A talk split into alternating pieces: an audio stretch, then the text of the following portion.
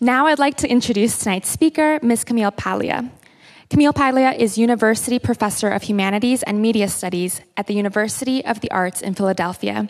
She is the author of Break, Blow, Burn Sexual Personae, Sex, Art, and American Culture, and Vamps and Tramps. She has also written The Birds, a study of Alfred Hitchcock. Please give a very, very warm welcome to Camille Paglia.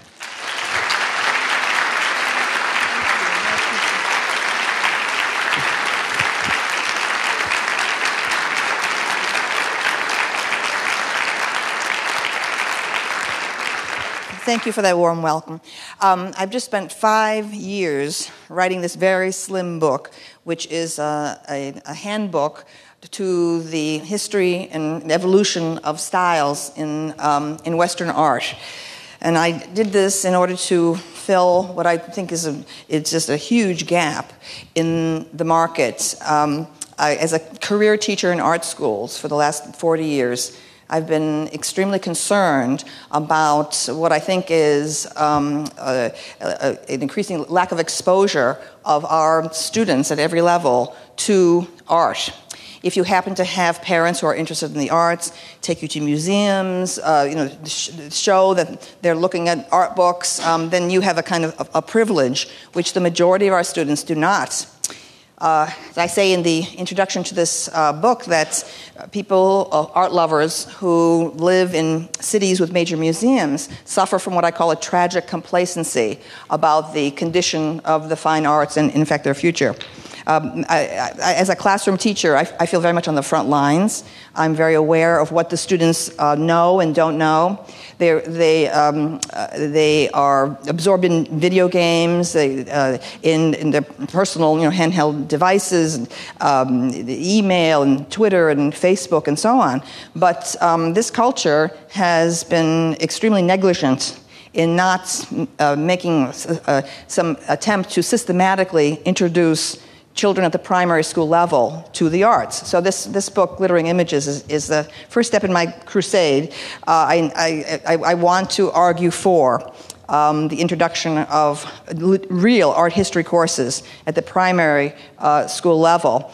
Um, right now, what's called art class, you know, at that level, is it's just do it yourself. It's, it's sort of in the main line of John Dewey, express your inner creativity, the, you know, the teachers hand construction paper and glue pots to the, to the kids, and they make you know, Mother's Day cards and all kinds of things. This is not helping okay, um, uh, develop, you know, it's not cultivating our students.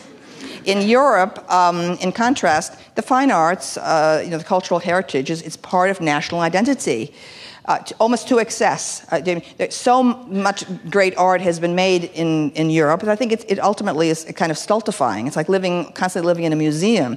Uh, uh in America, I, I, we, we, we, are the nation of innovation and technology. We have so many ideas. It's because we're a relatively young country. We don't feel that enormous burden you know, of, of the past. And also, you know, European history the wars, you know, the soil is drenched in blood and massacres, etc. We're, we're like a fresh new country. But the, you know, the fine arts have never taken deep root here. There's, there's always been an issue. This is a very practical country. Um, in the 19th century, art tended to be associated with the women, with wives. Men regarded it, you know, uh, men of action regarded it as uh, as uh, sentimental, and you know, it's like so. There's always been this problem that the that the artist is regarded as um, de- decadent, effete, uh, not a real man. Okay, in the in, in, here, um, and uh, the, the, it wasn't until the period of Jackson Pollock, of course, that the um, that the capital of the art world switched from Paris to, to New York. But uh, you know what I'm what I'm saying, in effect, is that the art world in the U.S. is still living off these past glories, and, um, and is really, I think, delusional, okay, about, about the condition of the, of the arts. At any rate, um, I, I, felt that there's been something has happened, okay, in, terms of the visibility of, of, of the arts for, for young people. When I was in college, there was a wonderful series of paperback books from England that were just little, quite inexpensive, very little text, mostly illustrations. There would be like aestheticism, you know, Art Nouveau, Futurism, the Bauhaus. I still have these books. They were wonderful, okay? Uh, so, about 15 years ago, I invented a seminar at the University of the Arts where I teach. I've been teaching for 28 years in Philadelphia uh, called, called Style and Art. And I, and I was looking for um, a handbook that could explain to my, the students in the seminar who um, were not in the visual arts, not visual arts majors, just something about you know, the major styles in the history of art. I mean, uh, the, the, the, visual arts majors have a, a, formal art history foundation program, okay? But the, the jazz musicians have no um, contact with that, the dancers, the actors, okay? So I, I was looking and I thought, what the heck? There's absolutely nothing just a little uh, inexpensive introduction to the history of styles. So I investigated further, and to my horror, okay, I discovered that um, style studies are out. Okay, style studies went out in the 1970s with the introduction of identity politics, okay, which is very content based, very ideological. Okay? You know, in other words, uh, all of a sudden, you know, that's when aesthetics also uh, went. Okay? Aesthetics are now defined as, as uh, by definition, ideological, okay, in the, the kind of um, uh, debased Marxism that, you know, that passes for leftism in the universities. Um, and, um, I, I, and I was hard, as in the process of doing this book, there are 29 chapters, uh, beginning in ancient Egypt and crossing 3,000 years to, to the present, to, to the period of, of digital art. Uh, I, so I was for each chapter. Okay, I was doing a full survey of the available scholarly lit- literature on each one of these styles. Okay, and so I would, I would, begin my favorite period, which is the late 19th century period of German philology, when you had scholars of incredible erudition, massive erudition. My fa- very influential on me from college on. So I would move chronologically through the decades.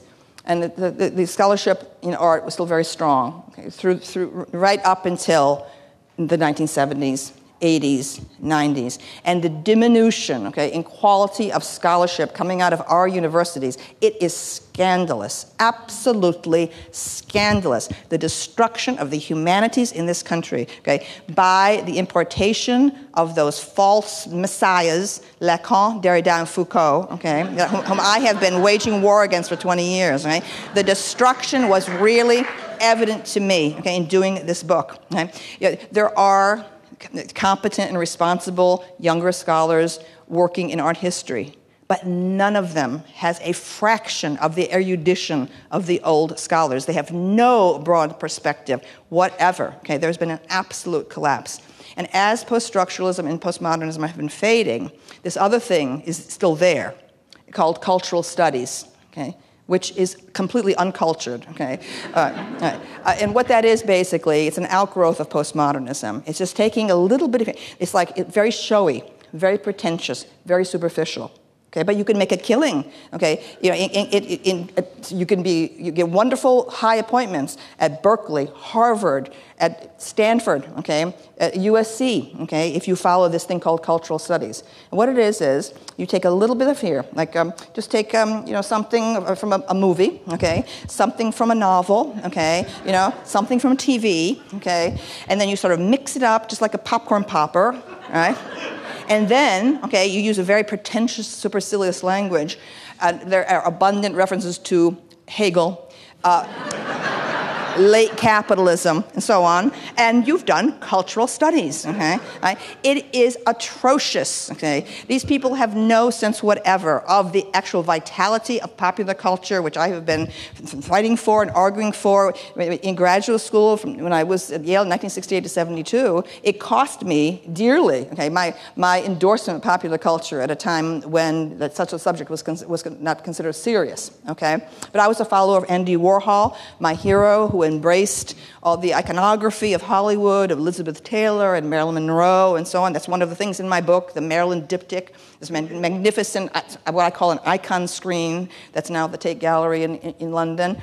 Um, and you know, I, what I feel is that this, this use of popular culture today in this promiscuous and in, in you know, an inexact way by uh, very prominent academics right now, um, it, it, it's an abuse of popular culture, okay? and, and, it, and, and it's also uh, an avoidance of, of, of, qualitative values, qualitative standards. Right? I believe that it, you cannot just um, say there, that there are no standards, that every single standard in aesthetics is based in ideology or a secret power play. Okay, I believe that you can, that you can say this work is better than other works, and the, the same thing is not only in the history of art, the fine arts, but also in popular culture. Okay, so I, that, like, that's why you know I've been also on a campaign against Lady Gaga. Okay, you know for the last few years. Okay, and she has many virulent supporters, and I probably my life is probably in danger. You know at the, at the present moment. Okay, but I'm sorry. You know Lady Gaga has not produced anything of the level, okay, of, of um, you know, Madonna at her high point. Madonna's in the pit right now. I, I mean, I, I don't want to.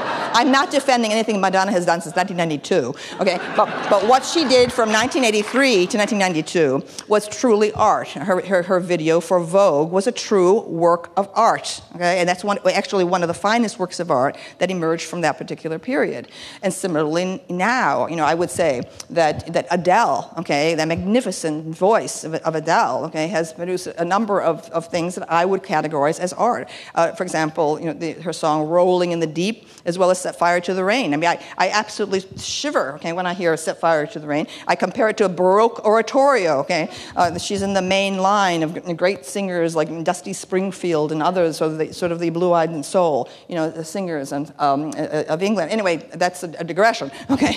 right, right. My point is, okay, how can we, how can we introduce our, our young people to the fine arts in this period where, um, where now you know, the, you know, the, the genres that are really booming are computer animation. Uh, I say in the, in the book, the industrial design you know, is, is booming. My industrial designers have, have amazing minds, much more interesting than, than um, the minds of uh, academics you know, in, the, in the Ivy League. Um, I, uh, web design is, is flourishing. Uh, and um, I think the crafts also, the, the, the expressiveness and the personal uh, uh, quest pattern that used to be uh, in painting, the genre of painting, seems to have migrated in, into crafts, metalwork and, and, fibers and so on. We, we have majors in all those things at the University of the Arts.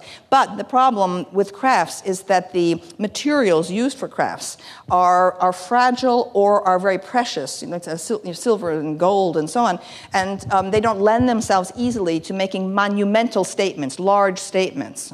So, in the process of, of doing this book, by the way, the, the, the, very, the very, first um, work in it is a, is a tomb painting from the, the tomb of Queen Nefertari, um, which the, Getty Institute okay, was involved in, in you know, in, uh, they very kindly you know, um, provided the image for the, for, to begin this book. They did the most, the Getty Institute um, was uh, collaborated with an Egyptian organization to do the most amazing job of, of, of saving the, the tomb of Nefertari 25 years ago. And, that, and that's one of the things of my book, which is the fragility of artworks, okay, and, and, and the, the chance, their chance survival you know, over time. Um, and, the, and the kinds of uh, reverence we should feel you know, for, for artworks that, that survive, and how, um, how inadequate the current um, academic styles of approaching art are which are based on a kind of snarky, supercilious style, which looks for defects in the artwork, okay, which, um, which uh, speaks of the you know, artwork as having, you know, being, being the product of, of economic forces of its time, uh, that uh, secret you know, aggressions going on from a privileged class, etc. Whereas, you know, my attitude toward, toward art is reverential. My, the, my, the, the, my influences were, first of all, Oscar Wilde, who, um, in, his, in his whole um, idea of the, it's almost like a religion of art, okay, it's the art for art's sake movement of the late 19th century, and his master masters were, in turn, Baudelaire and, and Gautier, Walter Pater in particular, okay? So um, right now, um, it, it's been going on now for decades. Okay, it's unfashionable for professors to express enthusiasm for art. Okay, that's considered naive and reactionary. Right? Right? This is what I'm trying to change. Right? I despise this, this tone of snide cynicism that is everywhere. It is the dominant tone now of the professional class. Okay, that you hear on TV. Rachel Maddow does it. Okay, Rachel Maddow. That's a superior tone. Okay, that she's gotten from wherever it was. That she was the Rhodes Scholar and so on. Okay, you know I'm a great listener to talk radio. I, I, I'm a, a Democrat. Okay, but I can instantly recognize. Okay instantly recognize the voice of a liberal calling into those shows. Okay, now, because the voice is very super superior. Okay, what happened? Okay, liberalism used to um, be uh, present itself as the voice of the working class, of the, a populist voice. But the distance now from the upper middle class liberal democratic establishment and actual working class life, okay, is this enormous gap. Okay, right now, right? and what I'm what I'm saying is that it's, it's affecting the arts. Okay, the, the, uh, it's affecting arts and letters. This snarky cynicism.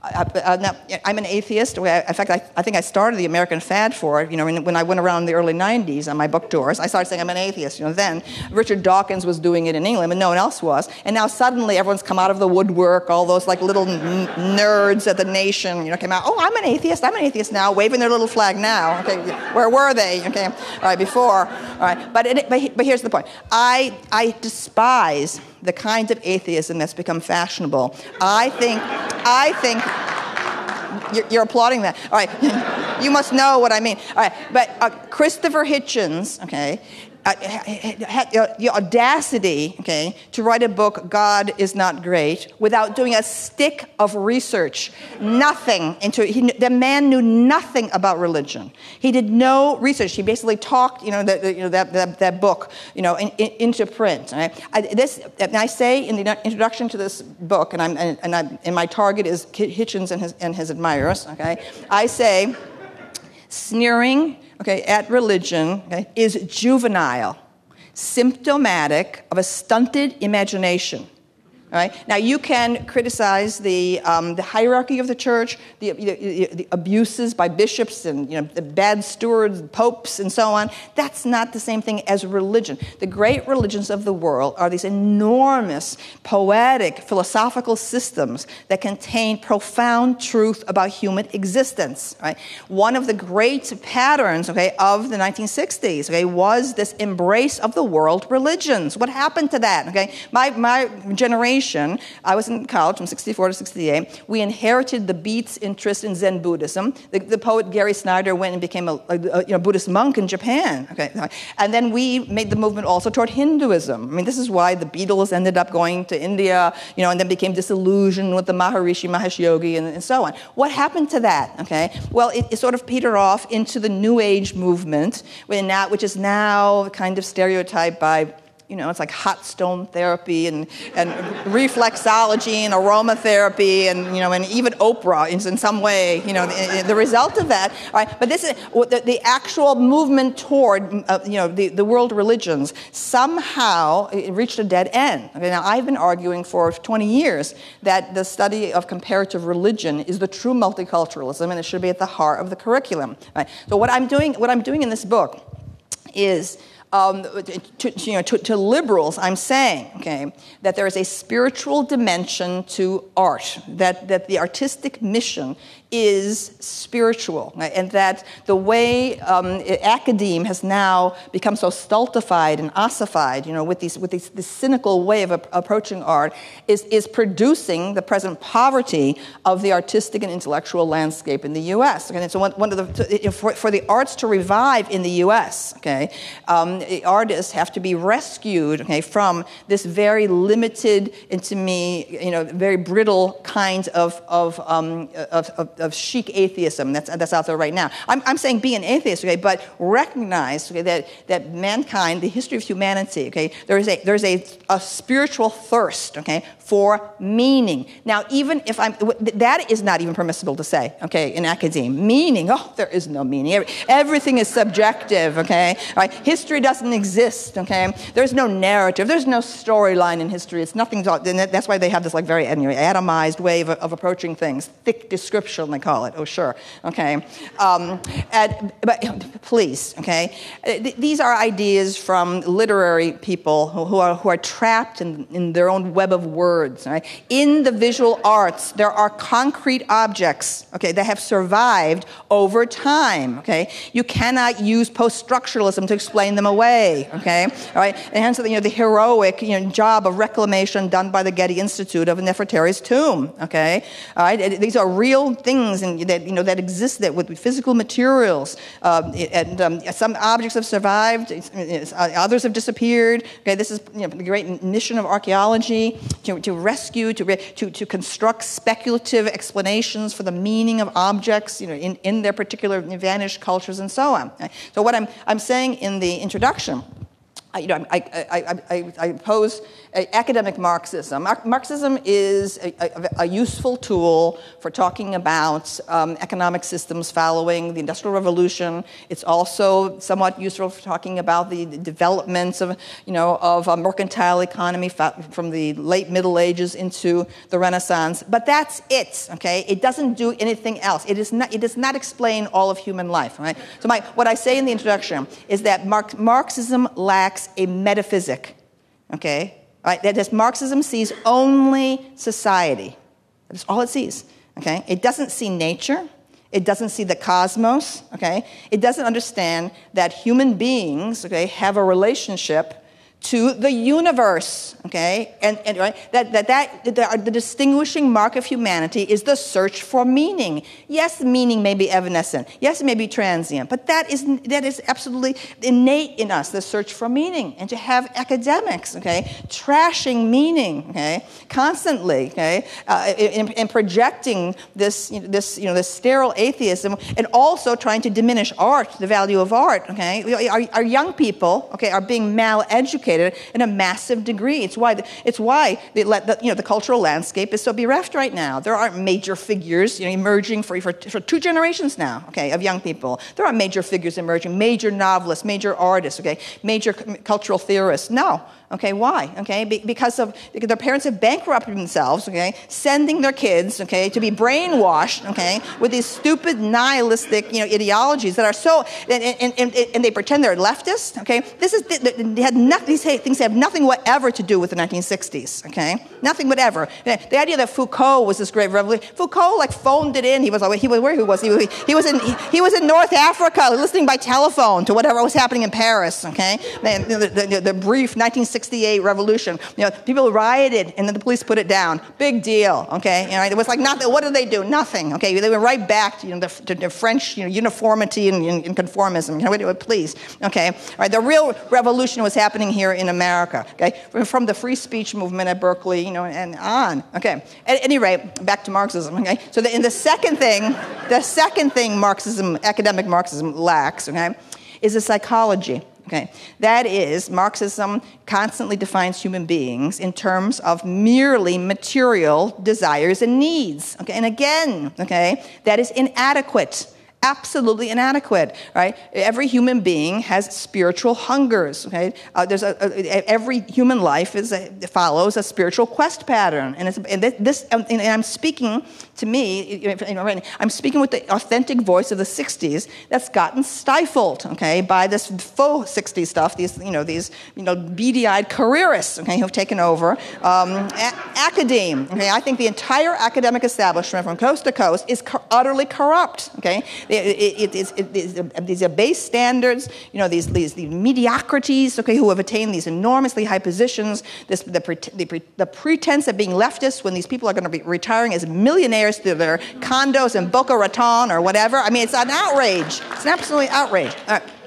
Okay, so um, so so I'm, I'm, I'm directing you know my um, you know part of this strategy is against the liberals. Okay, it's also directed to conservatives. So um, now, I, since I've been listening to talk radio for, for, you know, 20, for 20 years, I love AM radio as a populist medium. I love to listen to the voices of the hosts who are entertainers, but also to the callers. Okay, I also listen to sports radio. Okay, you, you hear on sports radio voices that have no other place for expression in our culture. Okay, on sports radio, people will call in, you know, from construction projects from their truck, and, and with this long and very intricate and learned analysis of everything that went wrong in the football game. Okay, and what's wrong with the coach, and so on and so forth. I mean, it's absolutely amazing. I mean, and this is a real, it's a real American form. When, when, I, when I have to go abroad and I take my little radio and I, there's no talk show. I, I, I, I feel this deprivation, okay?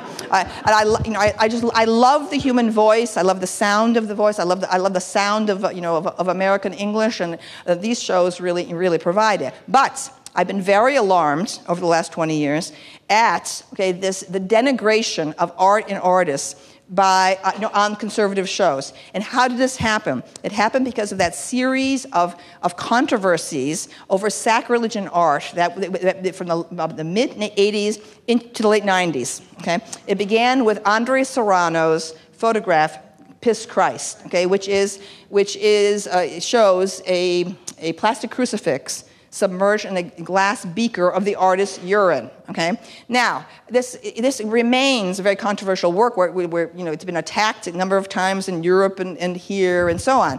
Now, I think that this was a, this has been such a destructive thing for the art world. Okay, the art world has def, has defended the work. It, the, the, the, artist has the right to, to do the work. Okay, but at what cost? At what this this third or fourth level work, okay, it's just not, it has not been worth the, the destruction of the image of art in the eyes of the mainstream audience. The art world has done a very, in defending Serrano, the art world has done a very poor job of speaking in general for art. Okay, so that if, if the mainstream audience only knows contemporary art in terms of these sacrilegious works, can, can you see why? Okay, you're getting the, the, uh, you know, the, the, the, dropping of art programs you know, coast to coast by small towns who have, you know, who have like a strapped budget. The, the, the rationale for art, okay, has not been made by the art world. Right? Now, you know, I mean, I consider Serrano a, weasel because he doesn't, he would, he's,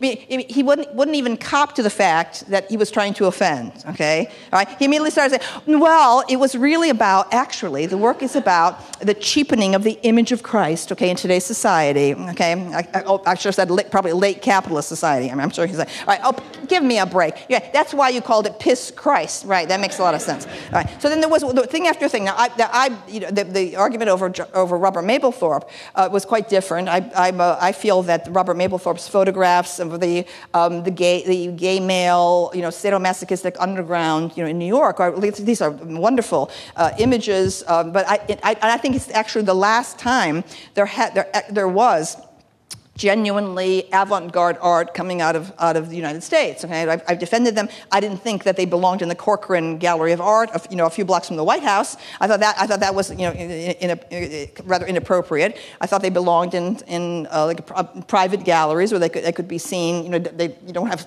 you know, school children going through and, and so on. Right? Um, but the, the, to me, the, the really destructive controversy was the one at the Brooklyn Museum of Art, the Sensations Show, uh, uh, which was, was just showing the entire Saatchi collection wholesale in 1999. Oh, only five minutes. Oh my goodness. Okay. Oh, oh, oh no. Oh no. Oh no. All right. Well, anyway, we're gonna have a, we're gonna have question period. Don't worry. All right. Well, I'll get everything in. All right. Um, so.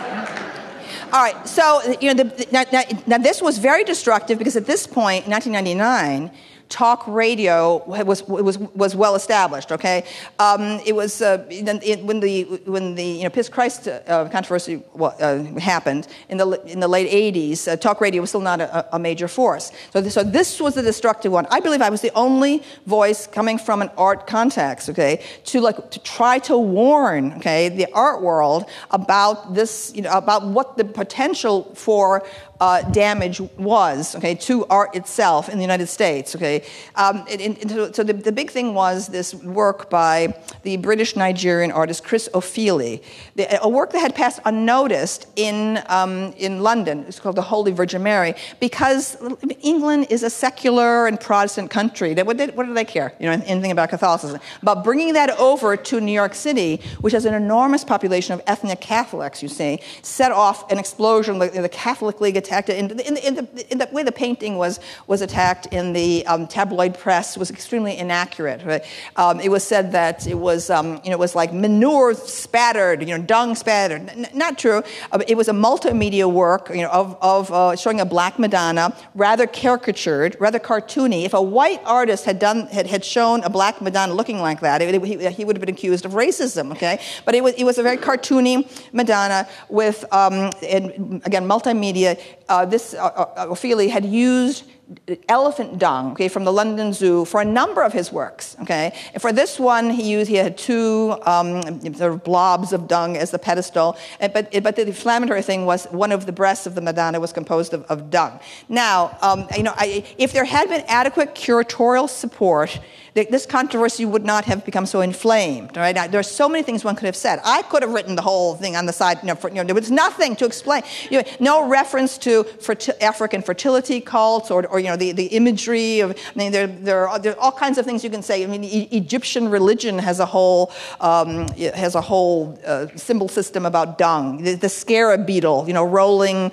rolling dung is actually an image of the of the sun. It's actually very. So one could have said all kinds of things about about African culture. There's also a tradition in southern Europe of black Madonnas in Spain and, and in Italy. Okay, so but the, but no, the Brooklyn Museum did not want did not want to provide any explanation. Okay, it wanted a big controversy in, or, in order to get box office uh, sales, and indeed, uh, it was it was a, a, commercially successful show. But at what cost? You see. Now. Um, it, was something that the you know the liberal mainstream press was was utterly suppressing okay, about that painting. The fact that the apparent butterflies around the Madonna were actually cutouts of female genitalia from pornographic magazines. Okay? So, the, so the, the motive of Chris Ofili was not entirely celebratory okay, uh, about the Madonna. There was an attempt to provoke, to shock. Okay? I, and again, I feel that curatorial support could have spoken again, you know, of the great goddess figures, of the, of the use of, of uh, vulval you know, imagery, the delta, and you know, so many types of art. In fact, the, the second chapter of my, of my new book has a, has a cycladic idol, you know, one of these statuettes from the Greek islands where you can clearly see, you know, the, uh, you know, the, the, the, inverted pyramid with, with, a, with a groove representing the fertility of, of mother figures, both, both uh, sacred and, and human. Okay, so, so much could have been said to, to support that painting. But, uh, you know, and then it, the situation was further exacerbated by the mayor, Rudolph Giuliani, wading into it and, um, and threatening to evict the Brooklyn Museum from its lease. I mean, that, that, that was completely you know, unjustified, utterly, okay? Right, the politicizing you know, uh, you know, of this. Nevertheless, okay, right, I mean, uh, Philippe de Montebello, who was um, the director of the Metropolitan Museum of Art, uh, criticized the exhibition in, in, the New York Times from a different point of view. That is, there was what he, what he regarded as um, dubious, okay, ethically dubious um, uh, relation, contracts between the director of the Brooklyn Museum and, and Saatchi, this ri- very rich financier from, from England, that, that, that, that, were things that were violating museum protocols. But the actual substance of, you know, of the controversy was not, that was, no one dealt with it at all. I was the only person who said that this is not, this is, the, the art world has to wake up, okay? The, the period of the avant-garde is over, okay? The avant-garde is dead, okay? The, why should the, the, public constantly think that the only important art, I mean, the eyes of the art world, is one that is shocking or transgressive, okay? I mean, there's a noble tradition of transgressive art that goes back to the dawn of Romanticism, late 18th century, early 19th century, okay? The Impressionists starved, okay, for their avant-garde art. They, they couldn't sell a painting, okay? They, the, the, the great salon shows wouldn't, wouldn't even show their work. Okay, so there once was a cost to transgressive art, to have avant-garde art. Okay, a price was to be paid. You, you, like you, poverty, ostracism, you know, uh, derision, Okay, people, you know, laughing openly. People laughed openly at Manet's works. Okay, the, at the they, they had to move some of his works up because people were, were congregating, crowds, ha, ha, ha, laughing at it, and so on. So, what, so, and what, and what's the price paid, you know, for the last 30 years? You know, for just take any Catholic uh, symbol and produce a work that will insult, you know, Catholics. Okay, what, what, what, what price is paid? No, the New York Times will praise you. Okay, you'll get a grant from the National Endowment for the Arts. Okay, Berkeley will hire you, and so so on, right? Okay, you see, that this whole transgressive gesture thing is now fraudulent. It's empty, okay? Um, we must move beyond it, okay? All right, and, and toward this, what I'm saying, okay, a recognition of the spirituality of art, something, it, and to recognize in the 21st century, people are looking for meaning. We're not trying to subvert meaning, okay? And to realize that the, that the, that the cultural context that, that, that young people, you know, are being educated in is absolutely starving them. Okay, it's, it's starving their imaginations. Okay, and it's, it's shutting down American culture in what I regard as a very fatal way. All right, you got to pull the plug now. Okay, all right. So, all right, okay. So now we want, we want to go to the questions. Yes, okay? Okay, absolutely. Right, yes. Thank you so much. Okay, we'll continue. We're gonna we're leaving. Hi, my name's Lindsay Pilcher, longtime fan. So, in a couple of your essays about Lempicka, Warhol, and George Lucas, uh, you mentioned that a lot of critics seem to shun art that's popular, successful, the artists are wealthy, etc. Right, right. Where does that stem from? The story of the avant-garde became the dominant storyline about art. Okay, therefore, uh, the reason why uh, Tamara de Lempicka, you know, in Art Deco in general, okay, is is uh, you know is marginalized still in, in, you know by art history is because it, it, it catered to a, a wealthy elite.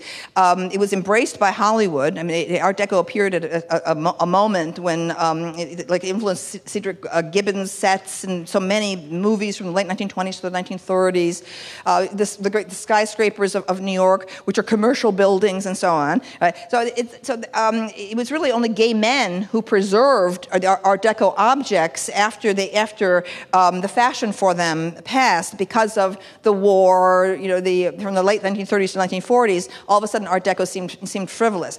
So in, so in my book, I have Tamara de Lempicka, uh, a, a, a, rather you know, not, not widely known portrait of a, of a of a socialite doctor that I think is extremely dramatic, and I make a, kind of barbed remark. So in the few places you can kind of feel my voice coming, or the people who know know my work and can feel my voice coming, where I where I where I say that Frida Kahlo is the you know is actually is the, is the preferred um, artist these days of feminism. Okay, and and, the, and why? Okay, she's the ultimate victim, of course. Right, you know she had like a she had a tram accident. Okay, you know she like had multiple surgeries. You know she had like problems with you know pregnancy and, and female ailments. You know she had a husband who like cheated on her constantly. She was a communist. She's perfect. Okay, you know for, for, you know, for, for uh, but I like Tamara de Lempicka. And, and another thing is that um, very few Tamara de Lempicka paintings are in um, museums. They, are in private collections of movie stars. Movie stars love them, like Madonna, who only knew about it through her brother Christopher Ciccone, who's like a classic kind of gay aesthete, you know, who's, who's now who's now a shoe you know designer, okay, um, and, brand. Um, and so uh, people haven't seen the paintings too much, and um, uh, I, am I'm, I'm very grateful to Laura Claridge's wonderful biography of uh, Tamara de Lempicka. I mean, this was, this was a what, this was a woman who was like really in the forefront of the sexual revolution in the 1920s and 30s. She was like openly bisexual and a career woman and, and like just an overwhelming personality. I think she's a fascinating uh, person. But, but um, uh, you know, people who have been able to really see her paintings in the private collections, you know, talk about how luminous they are, how the, the quality, okay, which, which really is not coming across in any kind of, kind of photograph. Right? Now, your other thing was, yeah, George Lucas, absolutely. What, one of the reasons George Lucas is not being taken seriously right now is because, um, by our critics, is because um, of his commercial success. Number one, it's an overwhelming you know, success. He's also seen as a kind of purveyor of entertainment to children. Um, and uh, you know, and, and, he's blamed, along with Steven Spielberg, for having um, uh, having um, changed the market, you know, of of, um, of movies, where it's now tilted toward uh, you know blockbuster enter- entertainments, uh, it, which have driven out sort of character, you know, character um, uh, um, motivated films. Uh, and, and so, so, there's a kind of grudge against him. He's also very reclusive. He doesn't he doesn't you know give interviews. What, so what I'm saying is that. I, I, my original intention was not to include George Lucas in the book. That was never, never my intention. But I was looking for strong examples of contemporary art to end this book in. Okay, art that could stand up to the, the masterpieces that are earlier. Okay, and I couldn't find it. I, mean, I, I saw a, a, lot of good art, but it, it, art that always reminded me of like ten other things I've seen. Okay, in the last 200 years. Okay, art has become very derivative. It, it's it's, it's going through repeating gestures that have been made elsewhere elsewhere. Okay, and, and there's a real limitation of imagination. I, you know, I, I, I really want women artists in particular to be making bold gestures and, and, and to be trying all kinds of things. I, and I just don't, I don't feel that. I, I, I, don't feel that going on in, you know, in the fine arts right now. So at, at any rate, in this process of writing the book for five years, okay, it was supposed to be two years. I, I'm, I'm, so, I'm so glad for my, my publisher's indulgence. I mean, they went on and on. But, um, and, uh, but I, I wanted to produce a slim book, but nevertheless. All right. Um, and, and I was I kept on seeing these the Star Wars movies on Spike TV, which like often does them like like nonstop, you know, like a ribbon of them going for days and so on. And I became I became obsessed with this the, the finale of Revenge of the Sith, which was the last film. It was uh, in the Star Wars series that was it was made by uh, released by Lucas, who directed it in 2005. It belongs to the midpoint of the of the narrative, okay, but it's the last film that he made. And this finale, okay, is unbelievable. It's absolutely unbelievable on, on the volcano planet of Mustafar. And to me, it is like it, it, it, the way it combines apocalyptic nature painting, okay, of the volcano landscape, okay, the destruction of industry. It's like absolutely chilling. Okay, the way all you have this like giant disintegration of this mineral collection plant. Okay, falling into the in, into the lava, which is like to me, you know, the great the meaning of the you know the the fragility of human achievements and and, and the power of nature. It's it's it's really sublime in the original romantic sense of sublime. Right, the destruction of politics. Okay, Lucas crosscuts to the destruction of the Senate chamber over on Coruscant. Okay, and so on. Right, and, and meanwhile you get this dance dance theater between the, the, two actors. It's the longest duel ever filmed. Okay, right? and, but it, and it was done. There's no speeding up of, of, of, you know at all. This this was at, this was took them months to rehearse those two men. Okay, these two actors. You know to, to, to rehearse that that duel. It was shot against green screen in Australia, and then a year later, the computer animated background you know was um, you know, was added. Okay, right? Then uh, you see finally the mystery. Who is Darth Vader? Darth Vader, who is this world figure okay, it, for several generations, you know, now, for children all over the world, that Darth, Darth Vader is, you know, it's still at Halloween, it's the most, one of the most popular costumes, you know, for, you know, for children and so on. Who is Darth Vader? How did that happen? How did he turn into this half machine creature? Now, there, here's the answer, okay, you see what happened, okay, and, and this incredibly horrific moment when Anakin Skywalker is like, um, you know, is like he loses his, his chop, chop, okay, he loses his limbs, okay, then becomes incinerated, okay, all right, it's like horrible. Then the, the reconstruction of, of his body into the machine man, okay, by, the, by these surgical droids, right? Meanwhile, cross cut to his wife, Natalie Portman, okay, who's dying in childbirth, okay, you know, bearing bearing the twins Luke and Leia, whom we know from originally the original thing, and so on. All right, okay, again the surgical droids, uh-huh. and then um, then uh, finally it all ends with the separation of the twins sent to distant planets. It ends in this wonderful piece. To me, it's like a, an Italian opera, okay, with the, with the music, okay, and the visuals and the emotional intensity between the, these two men. It's like so passionate. Ewan McGregor's apparently like weeping as Obi Wan Kenobi there. And so on. At any rate, people who dismiss what I'm saying have not seen it. Okay, that's all I can say. Okay. Uh, sorry, Hi, my name is Jennifer Swan, and I've been teaching students K through 12 for 25 years, a visual art educator. Oh. I battle to give to um, give my students context. I often administrators will will balk at me setting context. I, I always like to teach from a social studies perspective, mm-hmm. going way back and then zooming in and zooming out and moving forward so that they can place themselves in the big picture. Yeah. And my goal as a art educator is to give my students a voice and for them to really understand that this is just one of the ways that they can express themselves. But guess what? They're connected to all these other people that used to do this. Isn't, uh-huh. And isn't that interesting? Yeah. And I do jump up and down and get very excited about oh, how people express themselves. My question, two questions. One is, what is your, if, what would be, if you were me and you had to walk into LA Unified School District and rationalize art education, yeah, what would you say? No swear words. And number two, if you could come to my fifth through eighth grade after school art class, um, where we have no money and I barely get paid anything anymore, what would you tell my young artists? Well, I, I mean, well, first of all, there's two, two issues there. One is that it, all students, whether they intend to be artists or not, deserve exposure to great uh, art images. Right? So one of the things I'm, I'm saying in the, in the introduction to this book is that the, the visual environment for all children right now is extremely is cluttered, it's, it's fragmented, it's chaotic. Right? There's, a, there's a constant storm of visual impressions coming at you from everything, from computers, from, you know, I mean, on, on, on the airplane flying down today. It's like, it's like right, right on the level of your eyes are, these screens, okay, coming at you, coming at you, coming at you. Yeah, yeah. like when you know, put your card through and like see TV and so on. I mean, and, and it, it, it, we, we are the brain, in order to survive this constant visual onslaught, okay, obviously has to shut down, you know, various parts of itself. And I'm also concerned about um, about whatever role all these these fragmented, you know, flashes are playing in the, the you know in the in the proliferation of ADD,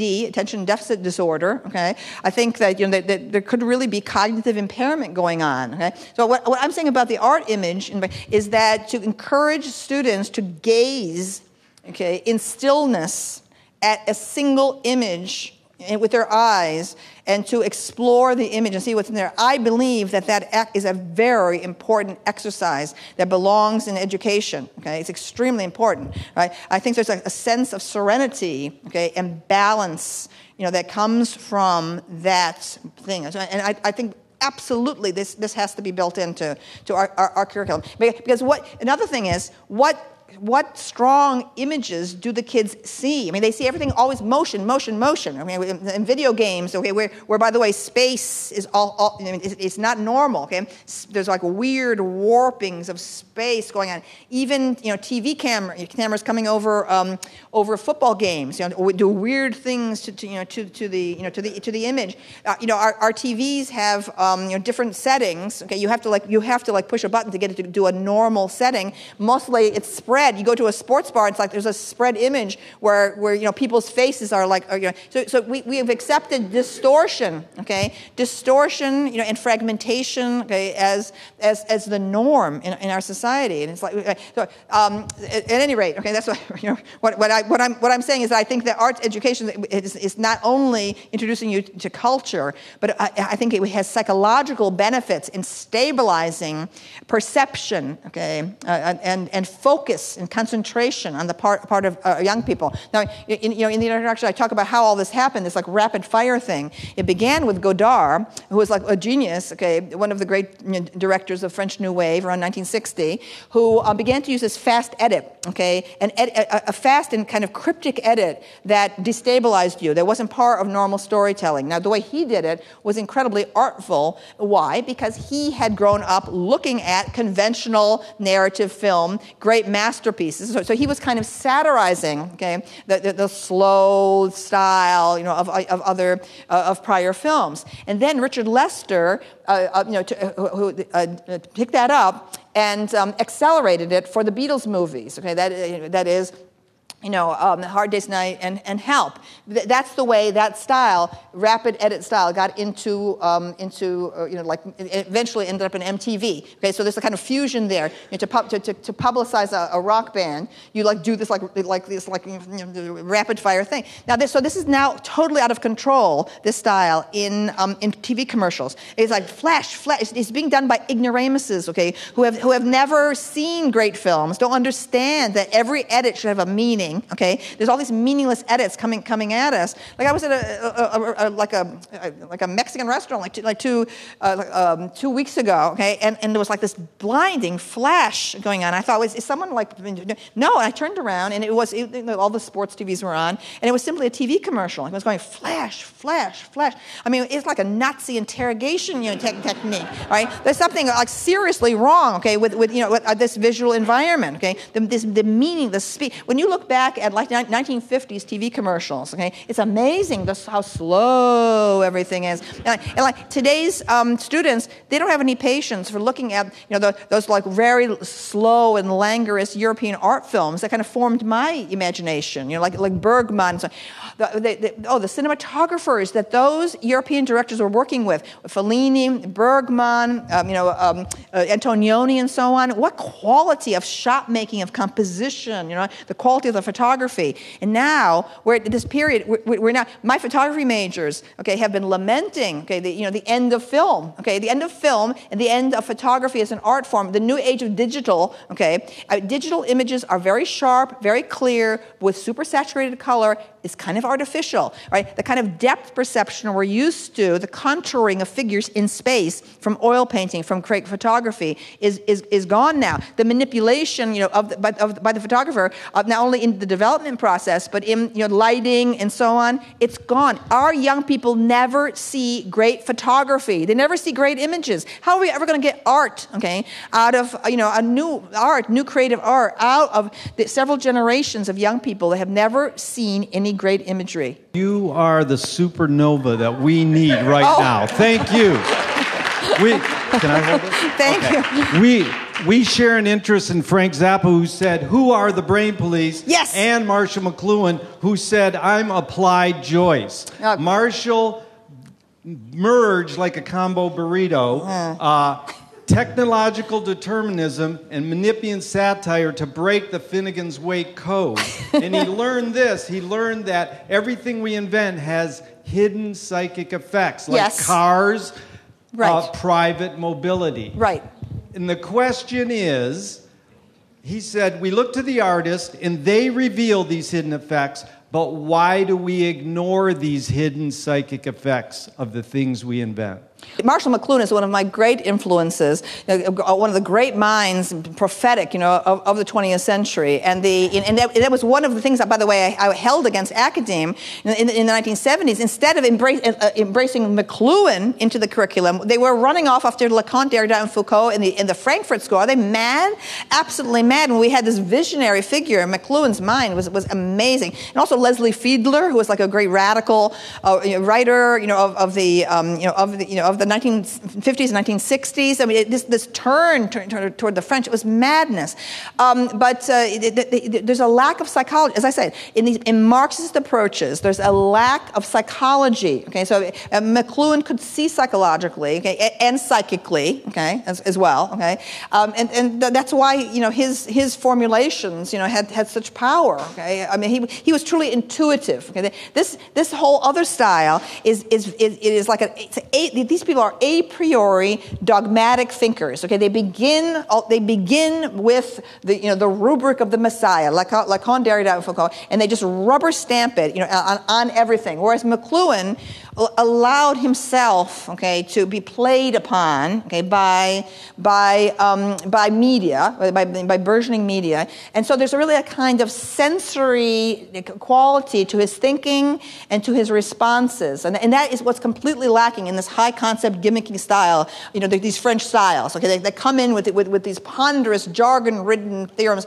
and like and, and just force. It's like cookie cutters. They just force everything you know under them, and so that's why they're, they're completely wrong, right? In order to be an artist, in order to or function as a writer, okay, you have to be totally open okay, to your inner life, to your dreams, okay, to, you know, to, to fantasy, okay, um, and, and that's, what's, that, that's what's lacking. Okay, just that kind of free play of imagination is, it, that McLuhan had is completely lacking in, you know, in, in, our, in, our, in our current academic establishment for sure, right? But thank you. You're a man after my own heart. Thank you. My name is Stuart Denenberg. I'm an art dealer and a poet, and um, I'd be I'd love to hear your thoughts on uh, two artists in particular and a kind of an overlay.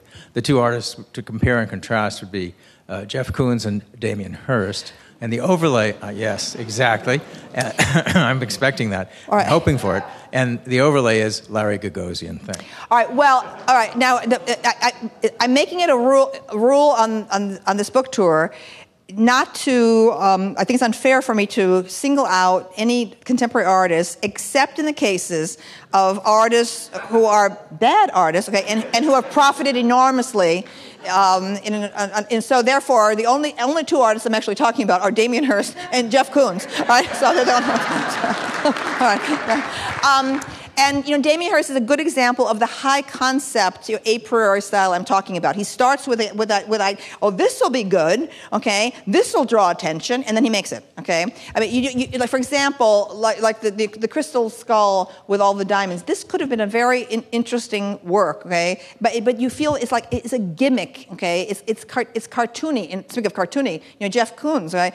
Um, it, it, you know, it's, it's completely cartoony. His work is uh, essentially just blow of, of miniatures. Okay, um, so you'll I mean, in, in, they're charming in a way where you you'll get you know like a, a, a puppy suddenly uh, you know a giant topiary you know um, monument, but it completely his work completely lacks okay the true wit, the true imagination of Claes Oldenburg. Okay, Oldenburg, you know what what, what, what, what really was in tune in his great period, uh, one of the great pop artists uh, and sculptors, in tune with his dream life. Right? And I, it, to me, it's like Lewis Carroll. Uh, uh, the ideas, the, the, the, the wit. Okay, uh, you know, Oldenburg would, would do things like have um, you know like a giant toothpaste tube okay that's like a used toothpaste tube on the floor um, and you look at it and, and you realize that it's like it's kind of echoing uh, like a colossal image of a you know of a, of a you know of a Greek sculpture okay on, on the floor because it, it, looks vaguely humanoid okay, on the on the floor there. It's like slightly disturbing. You know he would take um, hamburgers and making giant hamburgers you know out, out of out of canvas okay or a, a typewriter pencil eraser and a giant, giant giant scale, or, or he would like he would make a you know a wall plug and out of vinyl. His soft sculptures, you know, of, of bathtubs and toilets and so on. So one of my, some of my favorite ones that he did, he did a series of fur fudgicles um, where where you have like um, they, were, they were like they were sort of like uh, uh, you know fabric, leopard skin, and so on, like with a with a popsicle stick. Wonderful because like you would look at them and you you know they were beautiful, but you like you felt what would it be like to like lick one of those, you know, and get get lint on on your tongue, right?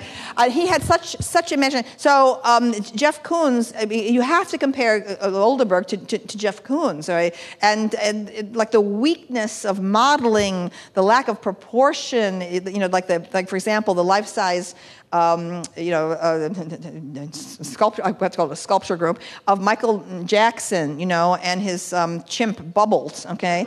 All right? It, it's just, you know, it's like an interesting idea, but it, the way it's done is it's like a little, little China miniature that you find in a souvenir shop, just blown up to a large size. It's completely lacking in any kind of grace or proportion. It's just like stupid, okay? You know, I mean, anyway, all right, all right, all right, I hope that's enough, okay? All right. I had two questions for you. The first one is uh, are you ever going to consider releasing the second volume of Sexual Personae? And I really hope you do. The second volume of Sexual Personae what, what was about popular culture. And, and Yale Press, when you know, my first book, Sexual Personae, got rejected by seven publishers and five agents. Okay, so I, am like a walking illustration of like persistence, right? Uh, people like have those rejection slips piling up, and but it, it was already so long. I mean, it was it was 700 pages, even with you know in print, even without the.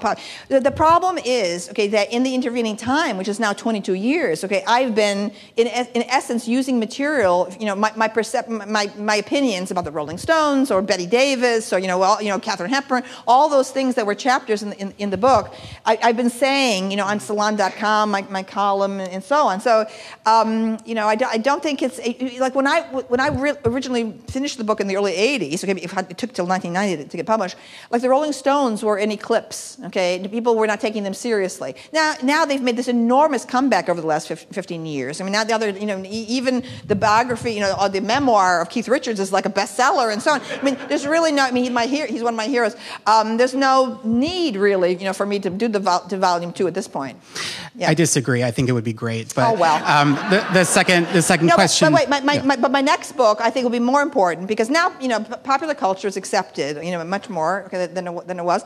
But my next project is on Native American art and archaeology. That's my next and I think I think the world needs that more. Okay, because there's a, there are there's real deficiencies in um, these ethnic studies um, areas. Uh, people, the, the, the, there's a lot of anthropology that's been done in Native, uh, you know, American art, um, but uh, but it seems like no one has come to it from a background of world art, okay? And so there are all kinds of things that I am seeing there, okay, that I, I feel I can supply. So I think that that's more important. That sounds Yeah. great. Yeah. Uh, my second question is Could you talk about your appreciation for the Real Housewives? Oh, sure. Okay. All right. This uh, Salon outed me like like uh, in a big big interview like uh, about two weeks ago.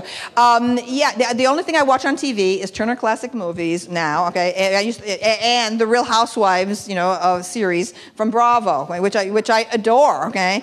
I, I, I um, and I you know I think that um, that they're they're interesting even in a technical way. I mean, my, my favorites would be the the uh, actually the Real Housewives of Beverly Hills, Real Housewives of Orange County. I love Tamara. All right, and the um, and the Re- the Real Housewives of um, of New Jersey, which I think I, I began I, be- I would have them on, I began noticing that I was actually when I was cooking and eating dinner, I began noticing that I could watch the same episode like six, seven, eight times. I said, "This is a sign of quality." Okay, when when and so so what? Why? Okay, um, and and when you see like early early you know episodes from those series, they're very amateurish and they're not, they're not that interesting. They, they so th- these people really de- the, the crews the crews that are working um, in terms of the the way the, the shot making okay the, and the way they're edited okay. I mean I really realized that I, I was getting really a kind of technical you know um, pleasure from from observing how these stories are told like there'll the, the reaction shot you know? Someone like looking in this direction or or there'll be a shot of some fabulous shoes. Okay it's all about fashion and you know and, and clothes and sex and it's all about the women. And um, you know I said in Salon that it's actually like the Discovery Channel okay? It, uh, where, where you, where it's like it's like the African savannah and you're watching the cheetah you know stalk the gazelle. And, it, so, and so uh, what we're seeing in my view okay is um, you know so the authentic the, the authentic ferocious energies okay of, of female sexuality you know Gl- Gloria Steinem said a few months ago she, she said she said oh that she wanted to pick it okay the Real Housewives of New Jersey show. And there and, I said you know Salon that there's a difference between her and me okay? Like, like Gloria Steinem wants wants to say that anything negative about women is coming from men okay? The reason that they're like that is because men have made them do it or whatever okay? And all, all the endless male bashing okay? And so so Gloria Steinem has, has closed her eyes all these years to the reality you know female sexuality and the way and the way that women it's really that women dress for women, okay? Men don't know anything, okay? You know, men just like to see some flesh, you know, fle- you know flash some flesh, that's enough for them, okay? What, women dress for other women, okay? And, and when, and when, the, when these women, okay, meet each other, there's like this appraisal, okay? Looking up and so on and so on. You look beautiful, and so on. And I began noticing, okay, I began, I, like I was noticing, I, have been going to Brazil a lot for, to lecture and so on the last five years. I'm, I absolutely adore the, the culture of, of Brazil. And I began noticing like on, on TV shows and so on, when you see like the, when the women, like the woman host and the women guests come out, they go, Linda, Linda. Like that, meaning beautiful, beautiful. I go, wow, this is interesting, okay? All right? It's like this, this eye, the observing eye that women have on, on each other. So, it's, so this is like, oh, mean girls, the, the reason for that, you know, uh, is, is, is because of, you know, of that, that women lack power in the world, so they turn all these energies, you know, on each other. It's all self-lacerating. This is ridiculous, okay? All right? All right it's not, you know, I regard Real Housewives as anthropological, okay, documents, okay? all right? anyway, and I enjoy them greatly. Um, my name is Jill Moniz, and my question is the people, the children that you're talking about who are lacking uh, in their exposure to art, their parents aren't in this room. Um, and the references that you've made, are, they're not there either. So there's clearly a hierarchy in your own thinking about what is high art and what's important, but how do you get children whose parents can't afford to send them to private school or even right. send them to museums except on their school field trip exactly. to recognize the power of themselves through high art if even in this room and in this context, there's not been a single mention of a person of color outside of Frida Kahlo oh, um, well, who is worthy of being considered. Well, no. I mean, my, my, book begins with Queen Nefertari, and I have, I, I, I have this totally obscure um, painting, okay, by, by an, a relative, an unknown African American artist, uh, John Wesley Hardrick, okay, who was who was confined to Indianapolis for his, his, entire life. I hope people are going to love this gorgeous portrait, okay, of, of this of this woman, uh, Xenia Goodloe, okay, which is which is in, in the book. And then uh, my my choice for performance art, okay, is the African American Um, photo, photographer, Renee Cox. I think this is one of my, most wonderful images of the entire book.